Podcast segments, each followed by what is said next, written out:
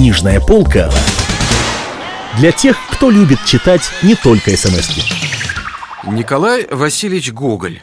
Повесть о том, как поссорился Иван Иванович с Иваном Никифоровичем. Читает Евгений Жуковский. Глава четвертая. О том, что произошло в присутствии Миргородского поветового суда.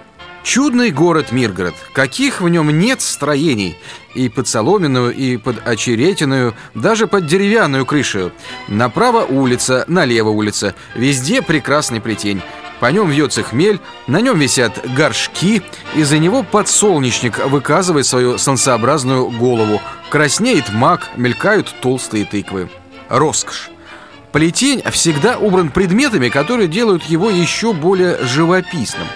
Или напяленную плахтою, или сорочкою, или шароварами. В Миргороде нет ни воровства, ни мошенничества, и потому каждый вешает, что ему вздумается. Если будете подходить к площади, то верно на время остановитесь полюбоваться видом. На ней находится лужа, удивительная лужа, единственная, какую только вам удавалось когда видеть. Она занимает почти всю площадь. Прекрасная лужа. Дома и домики, которые издали можно принять за копны сена, обступившие вокруг, девятся красоте ее. Но я тех мыслей, что нет лучше дома, как поветовый суд. Дубовый ли он или березовый, мне нет дела. Но в нем, милостивые государи, восемь окошек – Восемь окошек в ряд прямо на площадь и на то водное пространство, о котором я уже говорил и которое городничий называет озером. Один только он окрашен цветом гранита. Прочие все дома в Миргороде просто выбелены. Крыша на нем вся деревянная и была бы даже выкрашена красной краской, если бы приготовленное для того масло канцелярские, приправившись луком, не съели, что было как нарочно во время поста, и крыша осталась некрашенную. На площадь выступает крыльцо, на котором часто бегают куры от того, что на крыльце всегда почти рассыпаны крупы или что-нибудь съестное, что, впрочем, делается ненарочно, но единственно от неосторожности просителей. Он разделен на две половины. В одном присутствие, в другой арестантское. В той половине, где присутствие, находятся две комнаты чистые, выбеленные. Одна передняя для просителей, в другой стол, убранный чернильными пятнами. На нем зерцало. Четыре стула дубовые с высокими спинками. Возле стен сундуки, кованые железом, в которых сохранялись кипы поветовой ябеды. На одном из этих сундуков стоял тогда сапог, вычищенный ваксою. Присутствие началось еще с утра. Судья, довольно полный человек, хотя несколько тоннее Ивана Никифоровича, с доброй миною, в замасленном халате, с трубкою и чашкой чаю разговаривал с подсудком. У судьи губы находились под самым носом, и от того нос его мог нюхать верхнюю губу сколько душе угодно было. Эта губа служила ему вместо табакерки, потому что табак, адресуемый в нос, почти всегда сеялся на нее. Итак, Судья разговаривал с подсудком. Босая девка держала в стороне поднос с чашками. В конце стола секретарь читал решение суда, но таким однообразным и унывным тоном – что сам подсудимый заснул бы, слушая. Судья, без сомнения, это бы сделал прежде всех, если бы не вошел в занимательный между тем разговор. «Я нарочно старался узнать», — говорил судья, прихлебывая чай уже с простывшей чашки. «Каким образом это делается, что они поют хорошо? У меня был славный дрозд года два тому назад. Что ж, вдруг испортился совсем». Начал петь бог знает что. Чем далее хуже, хуже. Стал картавить, хрипеть. Хоть выбрось. А ведь самый вздор Это вот от чего делается. Под горлышком делается бабон. Меньше горошинки. Этот бабончик нужно только проколоть иголку. Меня научил этому Закар Прохофьевич. И именно, если хотите, я вам расскажу, каким это был образом. Приезжаю я к нему. Прикажете, Демьян Демьян, читать другое? Прервал секретарь уже несколько минут, как окончивший чтение. «А вы уже прочитали? Представьте, как скоро. Я не услышал ничего. Да где же оно? Дайте его сюда, я подпишу. Что там еще у вас?» «Дело казака Бакитька о краденой корове». «Хорошо, читайте». Да так, приезжаю я к нему. Я могу даже рассказать вам подробно, как он угостил меня. К водке был подан балык, единственный, да не нашего балыка, которым. При этом судья сделал языком и улыбнулся, причем нос понюхал свою всегдашнюю табакерку.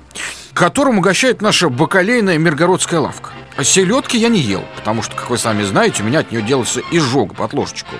Но икры отведал. Прекрасная икра. Нечего сказать. Отличная. Потом выпил я водки персиковой, настоянной на золототысячник. Была и шафранная, но шафранной, как вы сами знаете, я не употребляю. Оно, видите, очень хорошо. Наперед, как говорят, раззадорить аппетит, а потом уже завершить. А, слыхом слыхать, видом видать. Вскричал вдруг судья, увидев входящего Ивана Ивановича. «Бог помощь! Желаю здравствовать!» Произнес Иван Иванович, поклонившись на все стороны, свойственную ему одному приятностью. «Боже мой! Как он умел обворожить всех своим обращением!» Тонкости такой я никогда не видывал. Он знал очень хорошо сам свое достоинство и потому на всеобщее почтение смотрел как на должное. Судья сам подал стул Ивану Ивановичу, нос его потянул с верхней губы весь табак, что всегда был у него знаком большого удовольствия. «Чем прикажете почивать вас, Иван Иванович?» – спросил он. «Не прикажете ли чашку чаю?» «Нет, весьма благодарю», – отвечал Иван Иванович, поклонился и сел. «Сделайте милость, одну чашечку», – повторил судья. «Нет, благодарю. Весьма доволен гостеприимством», — отмечал Иван Иванович, поклонился и сел.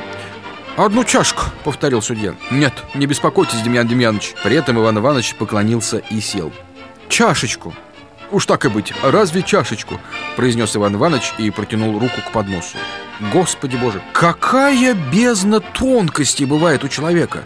Нельзя рассказать, какое приятное впечатление производят такие поступки. «Не прикажете ли еще чашечку?» «Покорно благодарствую», — отвечал Иван Иванович, ставя на поднос опрокинутую чашку и кланяясь.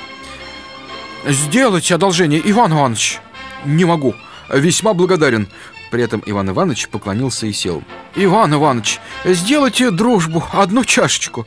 «Нет, весьма обязан за угощение». Сказавши это, Иван Иванович поклонился и сел. «Только чашечку, одну чашечку!» Иван Иванович протянул руку к подносу и взял чашку. Фу ты пропасть! Как может, как найдется человек поддержать свое достоинство? Я, Демьян Демьяныч, говорил Иван Иванович, допивая последний глоток, я к вам имею необходимое дело. Я подаю позов. При этом Иван Иванович поставил чашку и вынул из кармана написанный гербовый лист бумаги. «Позов на врага своего, на заклятого врага». «На кого же это?» «На Ивана Никифоровича Девгачхуна». При этих словах судья чуть не упал со стула. «Что вы говорите?» – произнес он, сплеснув руками. «Иван Иванович, вы ли это?» «Видите сами, что я...» «Господь с вами!» и все святые. Как вы, Иван Иванович, читали неприятелям Ивану Никифоровичу? Ваши ли это уста говорят? Повторите еще. Да не спрятался ли у вас кто-нибудь сзади и говорит вместо вас? Что ж тут невероятного? Я не могу смотреть на него. Он нанес мне смертную обиду, оскорбил честь мою. Пресвятая Троица, как же мне теперь уверить матушку? А она, старушка, каждый день, как только мы поссоримся с сестрой, говорит Вы, детки, живете между собою, как собаки. Хоть бы вы взяли пример с Ивана Ивановича и Ивана Никифоровича Вот уж друзья так друзья. То-то приятели, то-то достойные люди. Вот тебе и приятели. Расскажите, за что же это, как? Это дело деликатное, Демьян Демьянович. На словах его нельзя рассказать. Прикажите лучше прочитать просьбу. Вот, возьмите с этой стороны. Здесь приличнее. Прочитайте, Тарас Тихонович, сказал судья, обратившись к секретарю. Тарас Тихонович взял просьбу и, высморкавшись таким образом, как сморкаются все секретари по поветовым судам с помощью двух пальцев, начал читать от дворянина Миргородского повета и помещика Ивана, Иванова сына, Перерепенко прошение, о чем тому следуют пункты. Первое. Известный всему свету своими богопротивными, в омерзении приводящими и всякую меру превышающими законопреступными поступками дворянин Иван Никифоров сын Довгачхун сего 1810 года июля 7 дня учинил мне смертельную обиду, как персонально до чести моей относящуюся, так равномерно в уничижение и конфузию чина моего и фамилии. Он и дворянин, и сам притом гнусного вида, характер имеет бранчивый и преисполнен разного рода богохулениями и бранными словами. Тут чтец немного остановился, чтобы снова высморкаться, а судья с благоговением сложил руки и только говорил про себя. Что за бойкое перо? Господи боже, как пишет этот человек? Иван Иванович просил читать далее, и Тарас Тихонович продолжал. Он и дворянин Иван Никифоров сын Довгачхун когда я пришел к нему с дружескими предложениями, назвал меня публично обидным и поносным для чести моей именем, а именно Гусаком – Тогда, как известно всему Миргородскому повету, что сим гнусным животным я никогда отнюдь не именовался и впредь именоваться не намерен. Доказательством же дворянского моего происхождения есть то, что в метрической книге, находящейся в церкви трех святителей, записан как день моего рождения, так равномерно и полученное мною крещение. Гусак же, как известно всем, кто сколько-нибудь сведущ в науках, не может быть записан в метрической книге, ибо гусак есть не человек, а птица, что уже всякому, даже не бывавшему в семинарии, достоверно известно. Но он и злокачественный дворянин, будучи обо всем это сведущ, ни для чего иного, как чтобы на ней смертельную для моего чина и звания обиду, обругал меня оным гнусным словом. Второе. Сей же самый неблагопристойный и неприличный дворянин посягнул притом на мою родовую, полученную мною после родителей моего, состоявшего в духовном звании блаженной памяти Ивана, Анисиева сына Перерепенко, собственность тем, что в противность всяким законам перенес совершенно на супротив моего крыльца гусиный хлев, что делалось не с иным каким намерением, как чтоб усугубить нанесенную мне обиду, ибо он и хлев стоял стоял до сего в изрядном месте и довольно еще был крепок. Но омерзительное намерение вышеупомянутого дворянина состояло единственно в том, чтобы учинить меня свидетелем непристойных пассажей, ибо известно, что всякий человек не пойдет в хлев, тем паче в гусиный для приличного дела. При таком противозаконном действии две передние сахи захватили собственную мою землю, доставшуюся мне еще при жизни от родителя моего, блаженной памяти Ивана Анисиева сына Перерепенко, начинавшуюся от амбара и прямой линии до самого того места, где бабы моют горшки. Третье. Выше изображенный дворянин, которого уже самое имя и фамилия внушает всякое омерзение – питает в душе злостное намерение поджечь меня в собственном доме. Несомненные чему признаки из ниже следующего яствуют. Во-первых, он злокачественный дворянин начал выходить часто из своих покоев, чего прежде никогда по причине своей ленности и гнусной тучности тела не предпринимал. Во-вторых, в людской его примыкающий а самый забор, ограждающий мою собственную, полученную мною от покойного родителя моего блаженной памяти Ивана Анисьева сына Перерепенко землю, ежедневно и в необычайной продолжительности горит свет – что уже явно есть к тому доказательство, ибо до сего по скаридной его скупости всегда не только сальная свеча, но даже каганец был потушаем. И потому прошу онного дворянина Ивана Никифорова сына Довгачхуна, яко повинного в зажигательстве, в оскорблении моего чина, имени и фамилии, и в хищническом присвоении собственности, а паче всего в подлом и предосудительном присовокуплении к фамилии моей названия Гусака, как взысканию штрафа, удовлетворение проторий и убытков присудить и самого яко нарушителя в кандалы забить и заковавши в городскую тюрьму припроводить, и посему моего прошению решение немедленно и неукоснительно учинить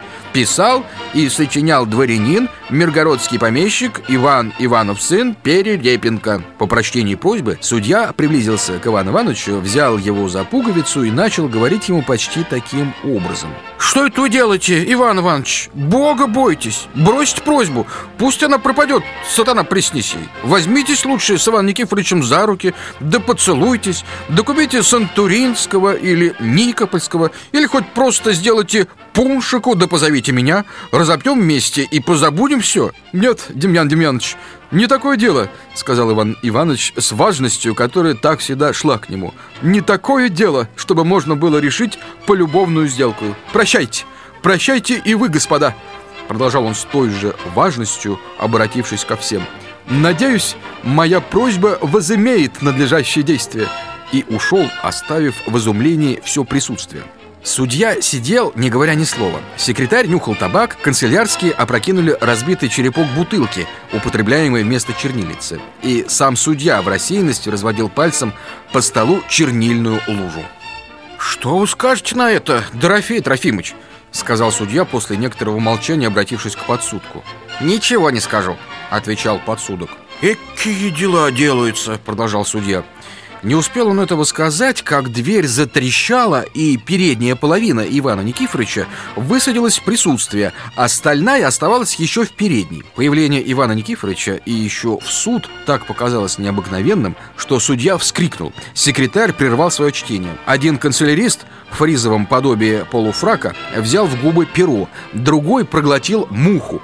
Даже отправлявший должность фельдъегеря и сторожа инвалид, который до того стоял у дверей, почесывая своей грязной рубашке с нашивкой на плече, даже этот инвалид разинул рот и наступил кому-то на ногу. «Какими судьбами? Что и как? Как здоровье ваше, Иван Никифорович?» Но Иван Никифорович был ни жив, ни мертв, потому что завязнул в дверях и не мог сделать ни шагу вперед или назад. Напрасно судья кричал в переднюю, чтобы кто-нибудь из находившихся там выпер сзади Ивана Никифоровича в присутственную залу. В передней находилась одна только старуха-просительница, которая, несмотря на все усилия своих костлявых рук, ничего не могла сделать. Тогда один из канцелярских с толстыми губами, широкими плечами, с толстым носом, глазами, глядевшими скоса и пьяно, с разодранными локтями, приближился к передней половине Ивана Никифоровича, сложил ему обе руки накрест, как ребенку, и мигнул старому инвалиду, который уперся своим коленом в брюхо Ивана Никифоровича, и, несмотря на жалобные стоны, вытеснут он был в переднюю. Тогда отодвинули задвижки и отворили вторую половинку дверей. Причем канцелярский его помощник, инвалид, от дружных усилий дыханием уст своих распространили такой сильный запах, что комната присутствия превратилась было на время в питейный дом. «Не зашибли ли вас, Иван Никифорович? Я скажу матушке, она пришлет вам настойки, которую потрите только поясницу и спину, и все пройдет». Но Иван Никифорович повалился на стул и, кроме продолжительных охов, ничего не мог сказать. Наконец, слабым, едва слышным от усталости голосом произнес он. «Не угодно ли?» И, вынувший из кармана рожок, прибавил. «Возьмите, одолжайтесь». «Весьма рад, что вас вижу», — отвечал судья. «Но все не могу представить себе, что заставило вас предпринять труд и одолжить нас такую приятную нечаянностью». «С просьбой», Мог только произнести Иван Никифорович. С просьбою? С какую? С позовом Тут одышка произвела долгую паузу. О, с позовом на мошенника. Иван Иванович Перерепенко. Господи, и вы туда. Такие редкие друзья. Позов на такого добродетельного человека. Он сам сатана Произнес отрывисто Иван Никифорович. Судья перекрестился Возьмите просьбу, прочитайте. Нечего делать, прочитайте, Тарас Тихонович Сказал судья, обращаясь к секретарю с видом неудовольствия. Причем нос его невольно понюхал верхнюю губу Что обыкновенно он делал прежде только от большого удовольствия. Такое самоуправство носа причинило судье еще более досады. Он вынул платок и смел с верхней губы весь табак, чтобы наказать дерзость его. Секретарь, сделавший обыкновенный свой приступ, который он всегда употреблял перед начатием чтения, то есть без помощи носового платка, начал обыкновенным своим голосом таким образом. Просит дворянин Миргородского повета Иван Никифоров сын Довгачхун, а о чем тому следуют пункты. Первое. По ненавистной злобе своей и явному недоброжелательству, называющий себя дворянином, Иван, Иванов сын Перерепенко, всякие пакости, убытки и иные ехиднинские и в ужас приводящие поступки мне чинит, и вчерашнего дня пополудни как разбойник и тать с топорами, пилами, долотами и иными слесарными орудиями забрался ночью в мой двор и в находящийся воном мой же собственный хлев, собственноручно и поносным образом его изрубил. На что с моей стороны я не подавал никакой причины к столь противозаконному и разбойническому поступку. Второе. Он и же дворянин Перерепенко имеет посягательство на самую жизнь мою и до седьмого числа прошлого месяца, содержав в тайне сие намерение, пришел ко мне и начал дружеским и хитрым образом выпрашивать у меня ружье, находившееся в моей комнате, и предлагал мне за него, свойственную ему скупостью, многие негодные вещи, как то свинью бурую и две мерки овса. Но, предугадывая тогда же преступное его намерение, я всячески старался от онного уклонить его. Но он и мошенник, и подлец, Иван Иванов, сын Перерепенко, выбронил меня мужицким образом и питает ко мне с того времени вражду непримиримую. При том же он и часто поминаемый, неистовый дворянин и разбойник, Иван Иванов, сын Перерепенко, и происхождение весьма поносного – его сестра была известная всему свету потаскуха и ушла за егерскую ротою, стоявшую назад тому пять лет в Миргороде, а мужа своего записала в крестьяне. Отец и мать его тоже были пребеззаконные люди, и оба были невообразимые пьяницы. Упоминаемый же дворянин и разбойник Перерепенко своими скотоподобными и порицания достойными поступками превзошел всю свою родню и под видом благочестия делает самые соблазнительные дела. Постов не содержит, ибо накануне Филипповки сей богоотступник купил барана и на другой день велел зарезать своей беззаконной девке габки, оговариваясь, акибы ему нужно было под тот час сало на каганцы и свечи. Посему прошу оного дворянина, яко разбойника, святотатца, мошенника, увлеченного уже в воровстве и грабительстве, в кандалы заковать и в тюрьму или государственный острог препроводить, и там уже по усмотрению лишать чинов и дворянства, добре барбарами шмаровать и в Сибирь на каторгу по надобности заточить. Проторы, убытки велеть ему заплатить и по всему моему прошению решение учинить. К всему прошению руку приложил дворянин Миргородского повета Иван Никифоров сын Довгачхун. Как только секретарь кончил чтение, Иван Никифорович взялся за шапку и поклонился с намерением уйти. «Куда же вы, Иван Никифорович?» — говорил ему след судья. «Посидите немного, выпейте чаю. Арышка, что ты стоишь, глупая девка, и перемигиваешься с канцелярскими? Ступай, принеси чаю!» Но Иван Никифорович с испуга, что так далеко зашел от дому и выдержал такой опасный карантин, успел уже пролезть в дверь, проговорив «Не беспокойтесь, я с удовольствием!» и затворил ее за собою, оставив в изумлении все присутствие. Делать было нечего. Обе просьбы были приняты, и дело готовилось принять довольно важный интерес – как одно непредвиденное обстоятельство сообщило ему еще большую занимательность. Когда судья вышел из присутствия в сопровождении подсудка и секретаря, а канцелярские укладывали в мешок нанесенных просителями кур, яиц, краю хлеба, пирогов, книши и прочего дрязгу, в это время бурая свинья вбежала в комнату и схватила, к удивлению присутствовавших, не пирог или хлебную курку, но прошение Ивана Никифоровича, которое лежало на конце стола, перевесившись листами вниз.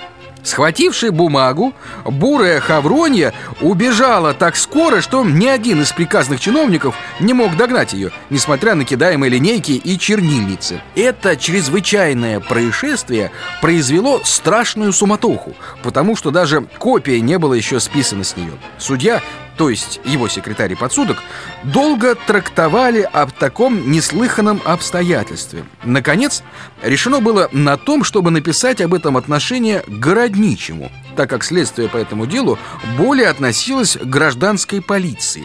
Отношение за номером 389 послано было к нему того же дня, и по этому самому произошло довольно любопытное объяснение, о котором читатели могут узнать из следующей главы. Книжная полка для тех, кто любит читать не только смс -ки.